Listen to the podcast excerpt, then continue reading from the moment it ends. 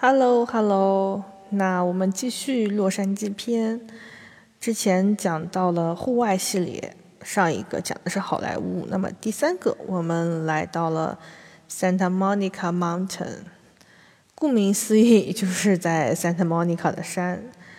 呃，也是突然有一天公众号上看到的，然后就在朋友圈里吆喝了下，问有没有人要这个周末一起去 hiking，就召集了两个。同学和大学的学长，难度呢不是很高，可能我们选择的不是那个 tough 模式。最后走到了其中一个小山头，叫 Sandstone Peak，就是爬上去会有一点点危险，拍照的时候要非常注意，因为下面就就是悬崖，但是风景真的不错。然后我们爬出来，爬山结束之后呢，饿嘛，那就去 Santa Monica Seafood 吃了海鲜。它是像一个 market 一样的一个地方，有很多卖海鲜、海产品、蔬菜的地方，你也可以在那里点点海鲜。它的 Yelp 上评分不是很高，但是吃的真的很好吃，便宜、新鲜、美味，尤其是生蚝，再配上那个生蚝特调的酱汁，Oh my goodness，简直就是太好吃了。但是回国之后啊，就现在就是很少吃生蚝。现在也很少吃生的东西，只能说原来那时候是不知者无畏，现在有点胆小，不太敢吃。那第四个呢，我们聊到叫 Echo Mountain，它是我印象中爬的最艰辛的一次 hiking。当时一大帮子人，就是等这个等那个，等等完这个等那个，所以出发的时候开始爬的时候已经快接近中午了，然后到山顶的时候就是烈日当头。出发那时候二十多号人，到山顶就剩几号人，然后大部分人呢，因为水没有带够，就走一半就下去了。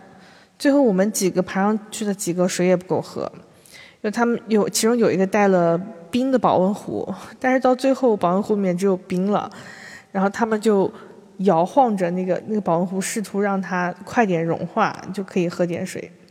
然后可逗了，我们上山的时候遇到一个老头子下在下山。他呢看到我们这个点，在在上山，就很轻蔑地说：“哎呦，年轻人不懂事。”原话是怎么讲的？我我记不太清，反正就差不多中文这个意思。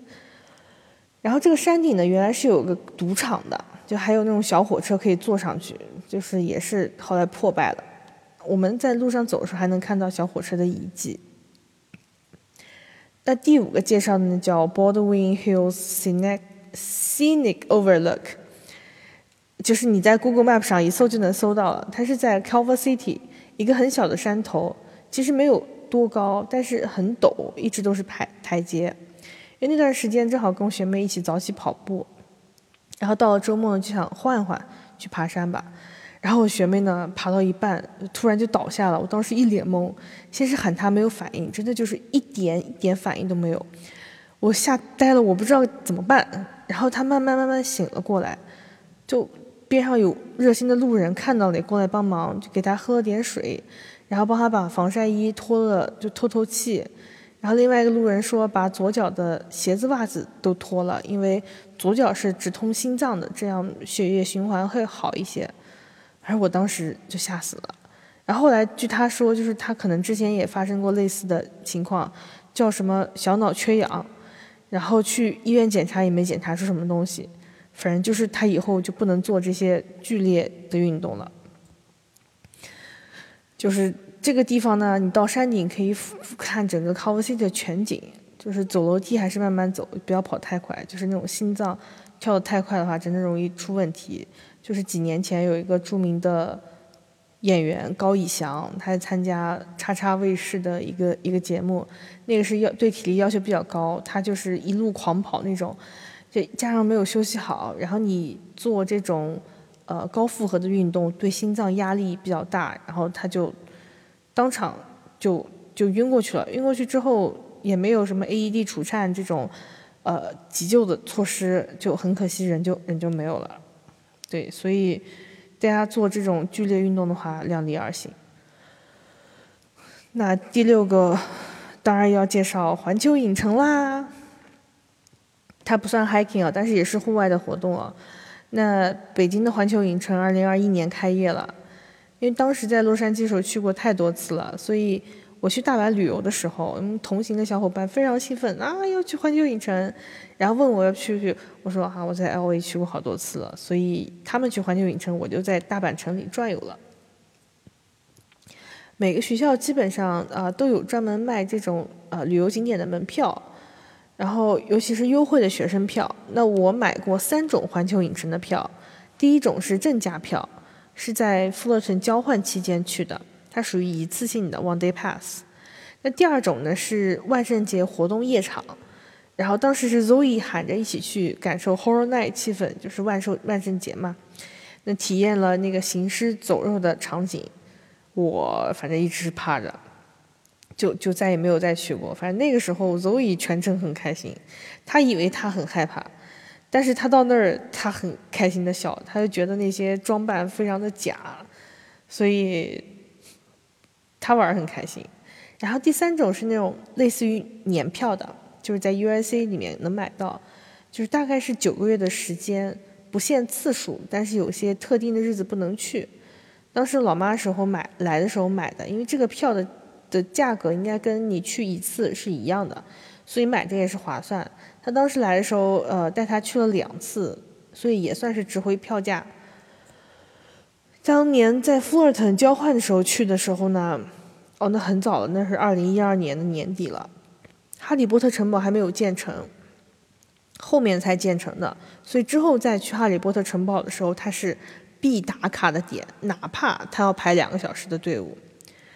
呃，有一次我的初中死党啾啾，他从澳洲一个人来洛杉矶玩，确切说他一个人到美国玩，就是他去纽约看同学，然后到洛杉矶跟我约，就是这种。那会儿觉得哇，他一个人出来玩好厉害。不过后来我也一个人跑去澳澳洲玩，我觉得我自己 也挺厉害的。然后据他说，呃，因为他。去玩的时候，一个人可以走那种单人通道，因为很多是那种四个人座位的，但是有可能啊，人家一个一个团队只有两个人或者三个人，一般就会多出来一两个位置。那么单人这个时候就可以补上了，这样就节省了很多排队时间。所以一个人玩也不见得不好呀。然后呃，Universal Studio 它有一个呃点是坐小火车，基本上你刚进园。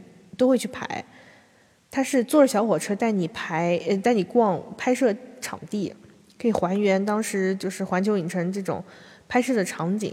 它有中文讲解的场场次，有英文讲解的场次。第一次带我老妈去的时候呢，是去中文场，第二次就是英文场。然后这么一对比，然后我们就发现中文场内容少了好多，有很很多点没有去到。所以说，如果有。大家英文过关或者有同传的话，或者不在于听懂讲解什么的，只要感受场景氛围的，建议还是坐英文场的那个小火车。然后呃，环球影城一些推荐的项目啊，因为我是之前在海洋公园坐过山车下来会腿软的那种人，就是特别怕那种旋转很多的过山车，但是我不怕失重，毕竟还跳过伞嘛。所以对我而言比较恐怖的项目啊，比如说妈咪，就是它首先会营造木乃伊的那种气氛，古老的埃及文字啊、狮身人面兽啊什么什么的，然后再加上那种背景音乐跟灯光，我反正就是全程没有睁眼看啊。感觉里面就像过山车一样，但是你噔噔噔走走到头，它会停顿一下，你以为结束了，它然后它就哗一下子往后倒回去了，就是还是还是挺吓人的。当时跟我们一起同行的的一个一一个人说，他第一次去的时候也很很害怕，但是做完第一次之后觉得特别爽，排队后面排队又做了四次，对，就是可能有种受受虐倾向。然后哈利波特馆呢，它也有过山车，它也有城堡，城堡里面呢就还好，就是我妈都能接受的那种，它是你坐在那种那种。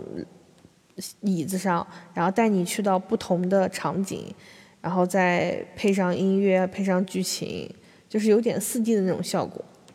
但是室外的那种过山车，我反正是敬而远之，我不敢坐。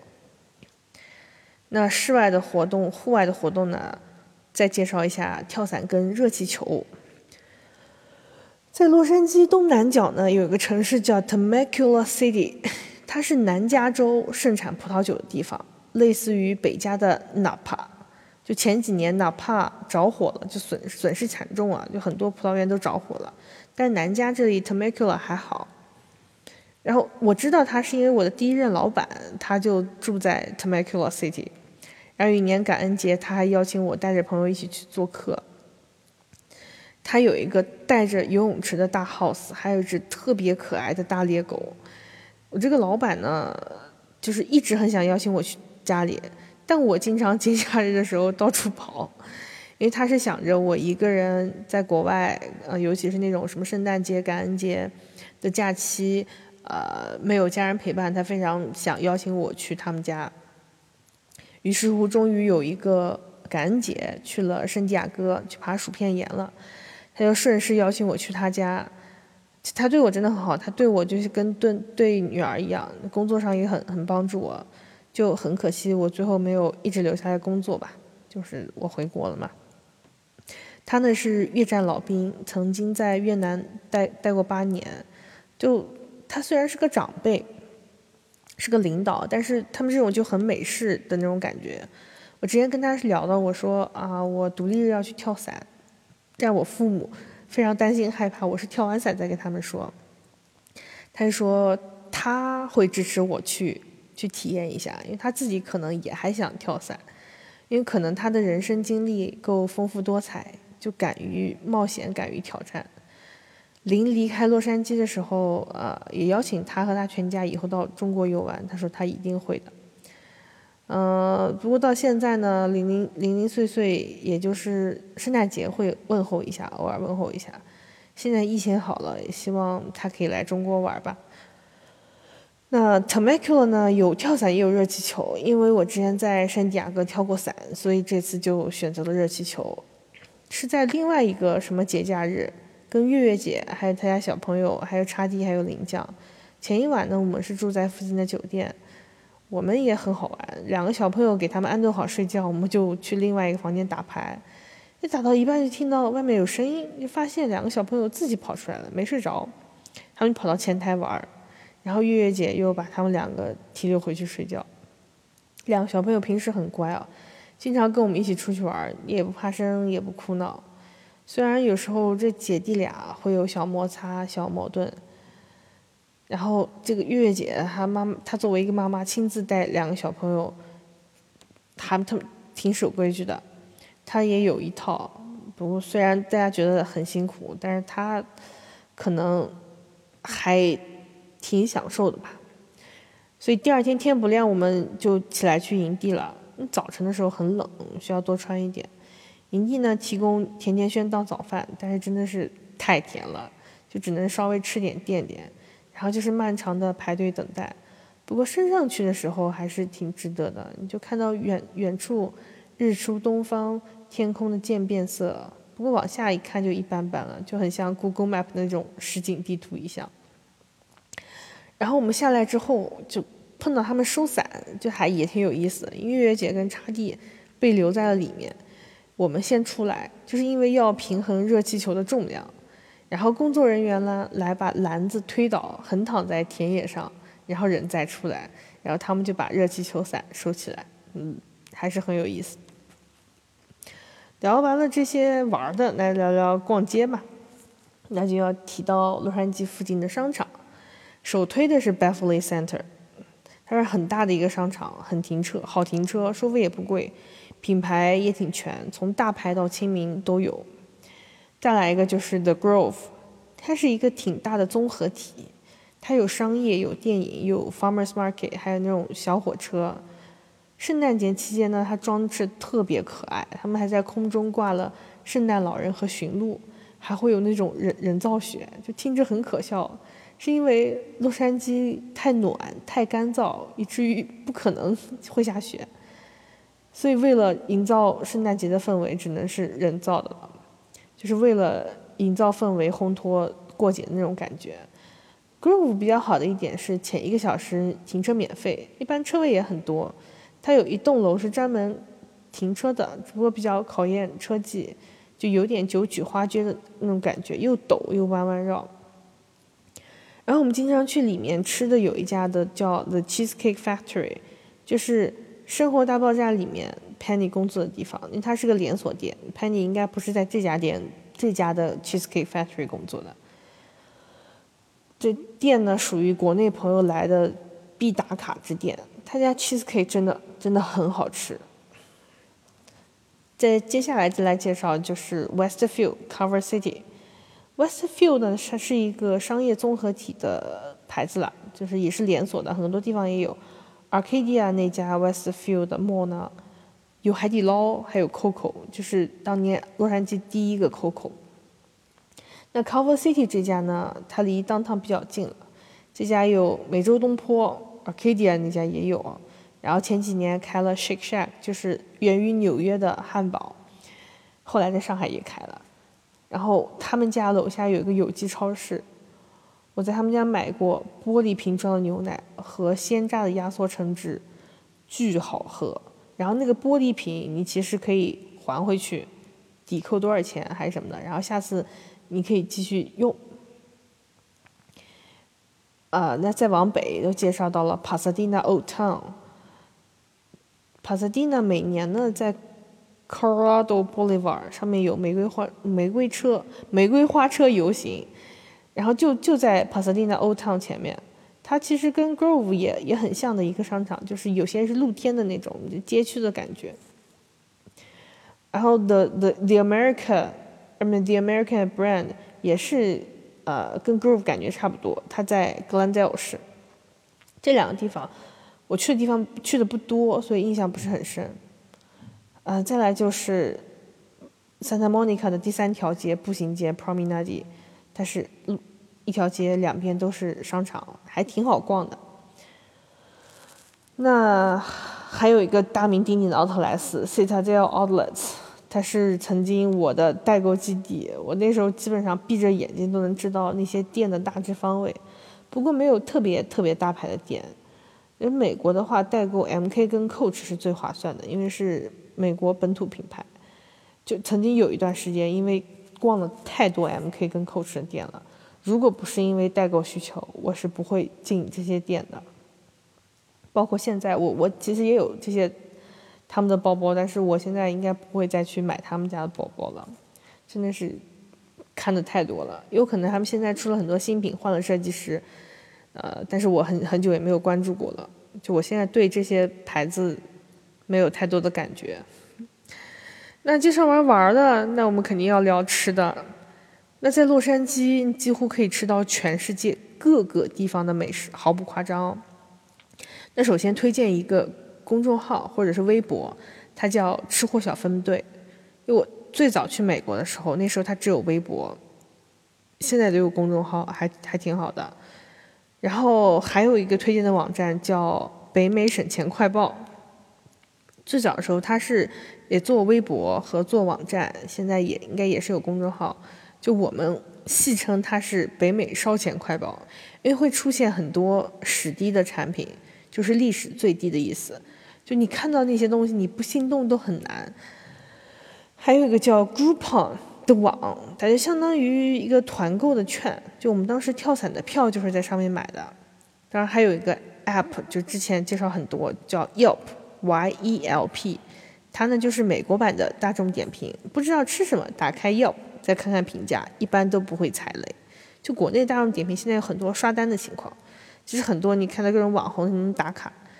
就是失去了它的真实性，我不知道现在 Yelp 会不会有这种情况啊？嗯，那先介绍一些菜式吧。那第一个肯定是介绍美式了。嗯，关于美式呢，我觉得 In Out 在我心目中肯定是要排第一位的。我亲师弟离开洛杉矶的时候，当时就问他：“你离开洛杉矶之后最想念他的什么美食呢？”他打的就是 In Out。像 Shake Shack 啦，Bowling Crab，他都在上海开了。In Out 什么时候来呢？其实他菜单上面选择不多，我印象中有 Burger、Cheeseburger、Double Cheeseburger，然后还有 French Fries 和 Milkshake 之类的。它的奶昔超级好喝，当然也超级胖人。还有那种叫 Animal Style 的 Secret Menu，其实就是炸薯条配上千岛酱跟炸洋葱，巨好吃，当然也巨发胖。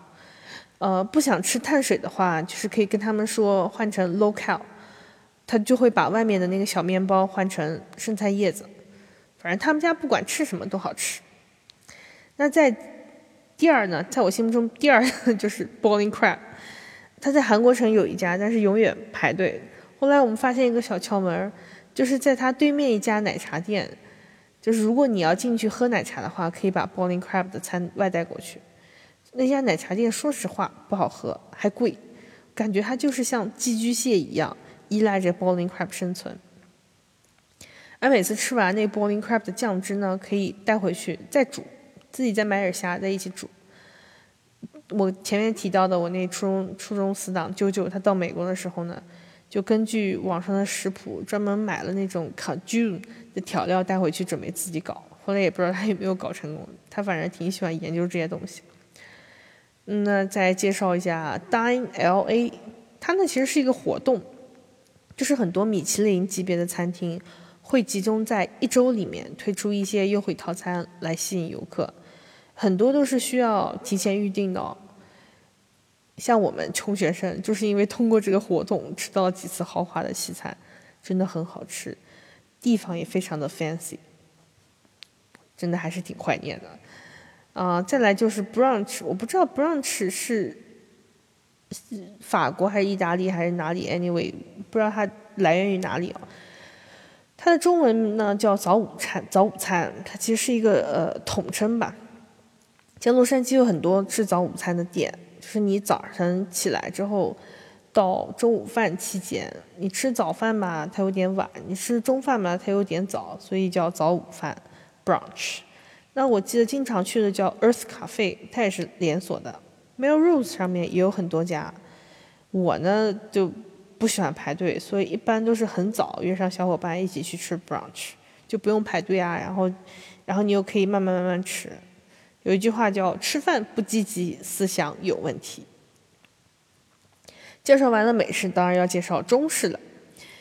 呃，像洛杉矶，它有著名的唐人街呢，在市中心里面。它属于老一辈华人移民过来集中聚集的地方，不过现在啊也没有什么华人了，他们都跑到了新中国城，诶，但还是有一些呃比较港式的餐厅了。你比如说凤城，凤城它其实是个连锁店。我后来去了顺德，才知道顺德的别名就是凤城，就很多的美食也都出自于顺德。那我那个美国老板呢，他会在过年前，就是我们叫圣诞节之前，请下属员工吃饭。只不过我当时老板拖延症嘛，就是请客一直拖到了三月份。然后我们同组的墨西哥大姐呢，她推荐了凤城，因为我们工作地点离市中心很很近啊，过去也很近。后来也去过两三次，就是老板最爱的，已经变成了我们圣诞节前的一个传统了。老板最爱的呢叫 Mongolian beef 跟 Wana shrimp，就是蒙蒙古牛肉和核桃虾仁。然后对于像海鲜豆腐煲这种东西非常鄙视，毕竟呢他是爱尔兰人，叫无肉不欢。而有一次呢，我点了榴莲酥的甜点，哦，所有人都离得远远的，老板就说 It smells like shit，之后就不 不让我再点了，只能说哎，你们不懂美食。那再介绍新中国城了，这个呢要分两个区域了，一个是洛杉矶县下属的几个城市，你比如说 Monterey Park、Alhambra、San Gabriel、Arcadia 这附近，它都是华人聚集地，就有很多的中餐，以至于一些本土的超市，就比如叫 Ralphs 之类的，就要改成中国超市 Ninety Nine Ranch。还有就是在 OC 城县下面几个市，但是它不像洛杉矶县那么集中。像 Irvine、Roland Heights 这样比较分散，呃，基本上城县有的中餐，洛杉矶县都有。我离开的时候，除了除了一个鲜芋仙，那时候只在 Irvine 有，后面有没有在洛杉矶县，就是什么 Monterey Park 那附近开就不清楚了。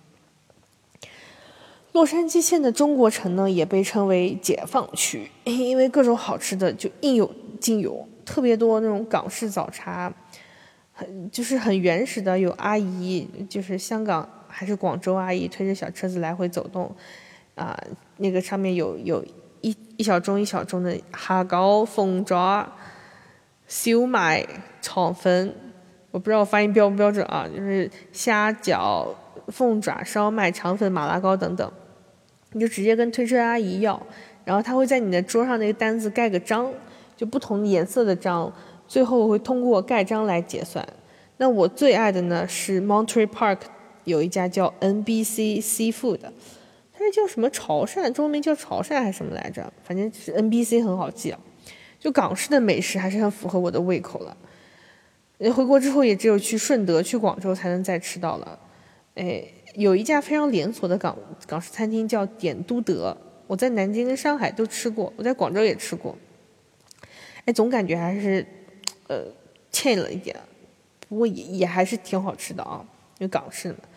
那在我我印象中，在 L A 性价比最高的呃早早茶店是在 San Gabriel 传统广场里的半岛，一个茶点那个时候一个茶点好像只要一块多，就很便宜，口味也也不错。然后你到晚上八九点以后去吃夜宵，它还有半价的大龙虾，就是澳龙还是青龙那种。我曾经呢在 Monterey Park 住了大半年的时间，呃，它最有名的有一个叫大树早点，都是 Zoe 带我去的。那个时候 Zoe 也住 Monterey Park，他对那一片中餐了如指掌。它还有豆浆油条蒸饭，就是满足了我的中国胃。吃完了还可以在边上中国超市买菜，买完了对面还有 AMC 可以看电影。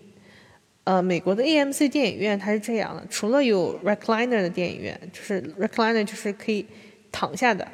你像 Montebello 的 AMC 就是 recliner，一般的 AMC 它是都没有座位号的，早到了你就自己挑位置。然后你进去之后，你还可以去不同的厅里看电影，只要你不占用，只要那个厅里有空位。所以有时候我们连看两场中文电影。不能看第三场，是因为看久电影头会晕。那边看完电影还有个 Twenty Four Hour Fitness 健身游泳，就我当时是在 Costco 买了一个很划算健身套餐，它有效期是两年，然后就经常去那里面游泳。它还有各种呃健身的课程，有团操，游泳也有操也有课程，就是看到一帮老莫。呃，在游泳池里面跟着一起做运动，有没有效果不知道，但反正很有意思。然后出来呢，还有一个叫 Daiso 的日本小店，就很像现在国内的名创优优品。Daiso 中文应该是翻译叫大创，前几年我还有见到，现在见不到了，可能是被名创优品干掉了吧。就它里面小东西真的很多，很可爱，非常好买，大部分都是一块五一个，但是一买就容易买多。那再聊到了 Arcadia 呢，它是有美国的文，呃，它是有海底捞的，因为美国它是有小费文化，所以餐饮业的服务一般都还不错。那你像海底捞在中国是以服务出名，它到了美国呢，其实那种服务的优势不太能凸显出来了。不过它也有它的特色，你像那个扯面的表演，老外开的非常开心。当然，在海底捞吃一顿也不便宜，吃一顿快抵得上国内的两顿了。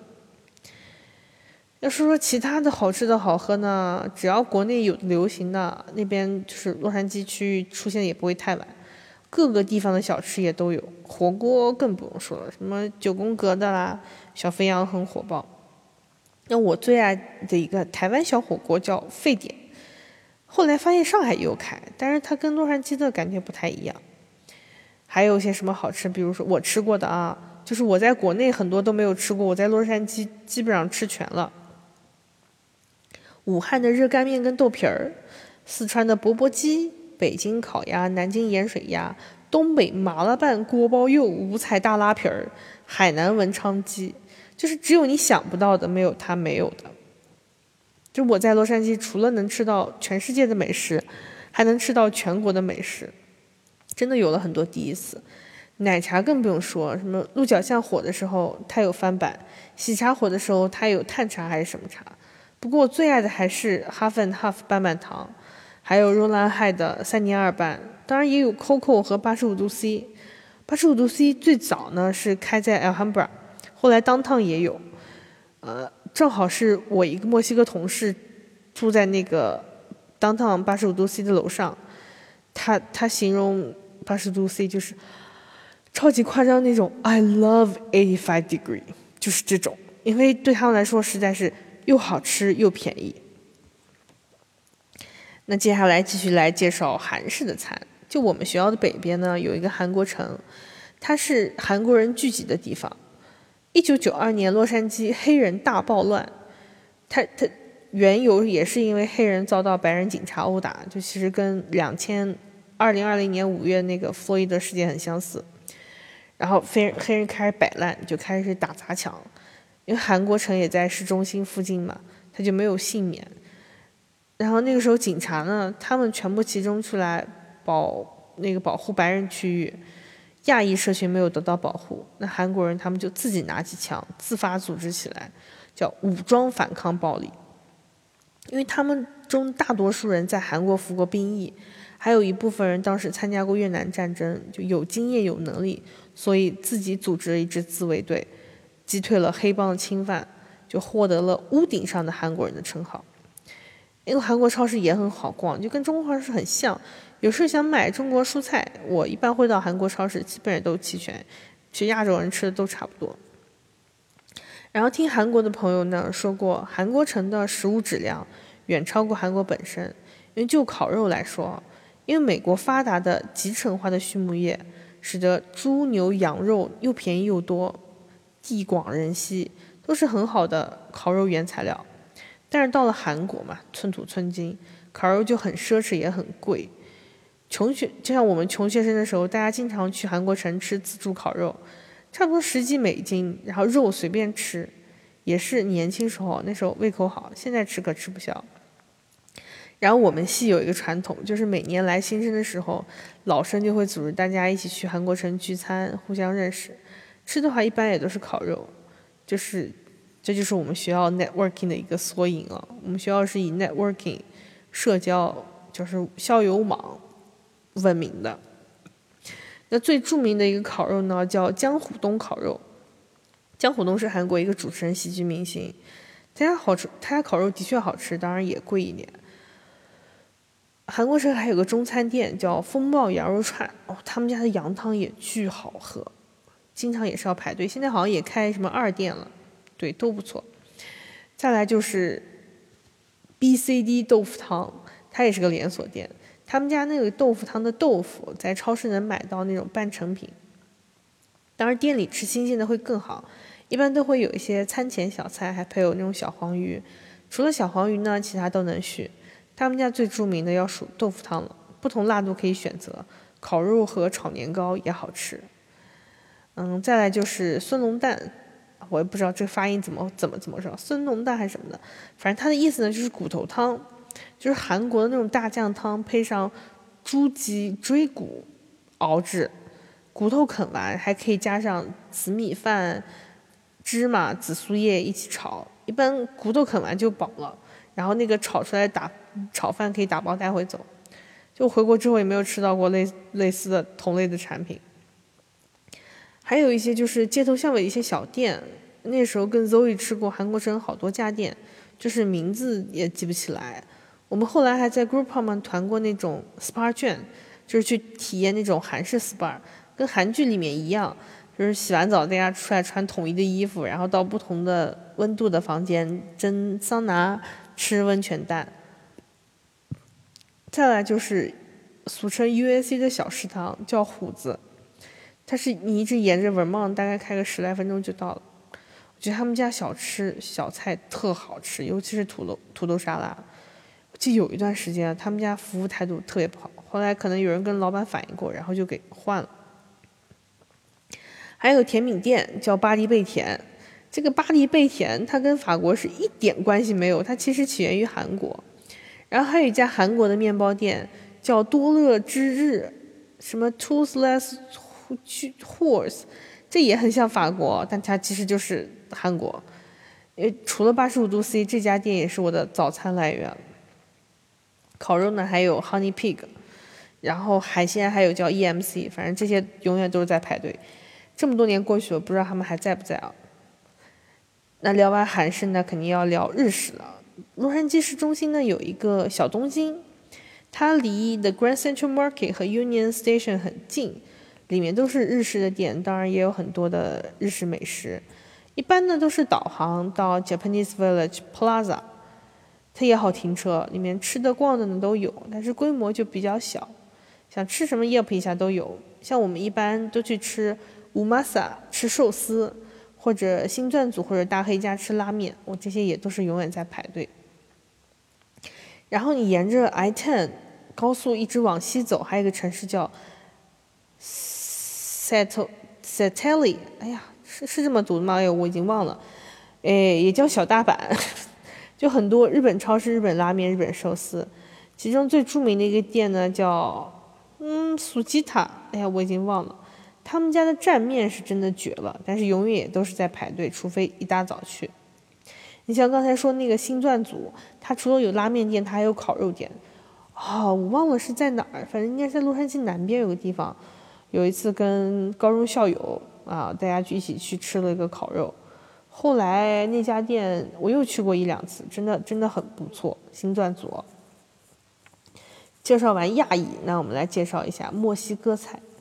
那加州呢，曾经就属于墨西哥，所以当地有很多墨西哥菜也不足为奇。但是所谓的墨西哥连锁快餐店，其实并不是被 墨西哥人接受的，因为是加州化了的墨西哥菜。你比如 Taco Bell。比如 Chipotle，我最爱 Chipotle 的，真的是健康又美味。然后，但是去了墨西哥之后，我才发现他们当地的 taco 长得就跟 burrito 一样，然后他们本土并没有 burrito 这个产品。Burrito 就是煎饼裹裹着各种菜、饭、酱、豆子啊，然后 taco 就是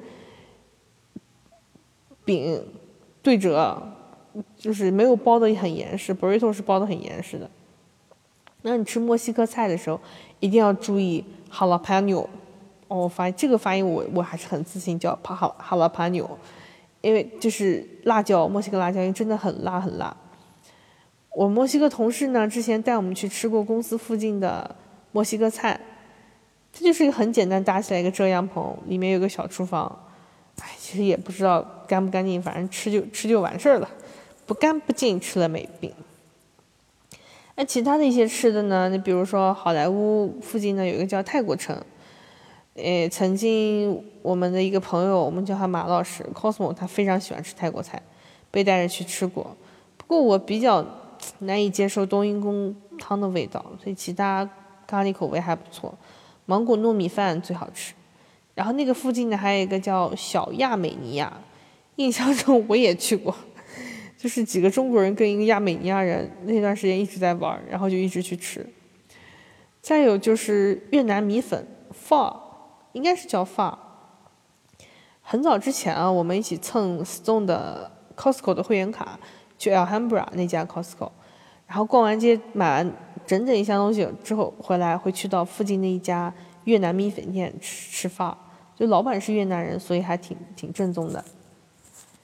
还有就是印度菜了，经常听我同事提过一家印度菜，说非常推荐，但是我到离开都没有吃过那家，因为印度菜普遍比较辣，非常非常辣，他那种辣是怀疑人生的辣，嗯。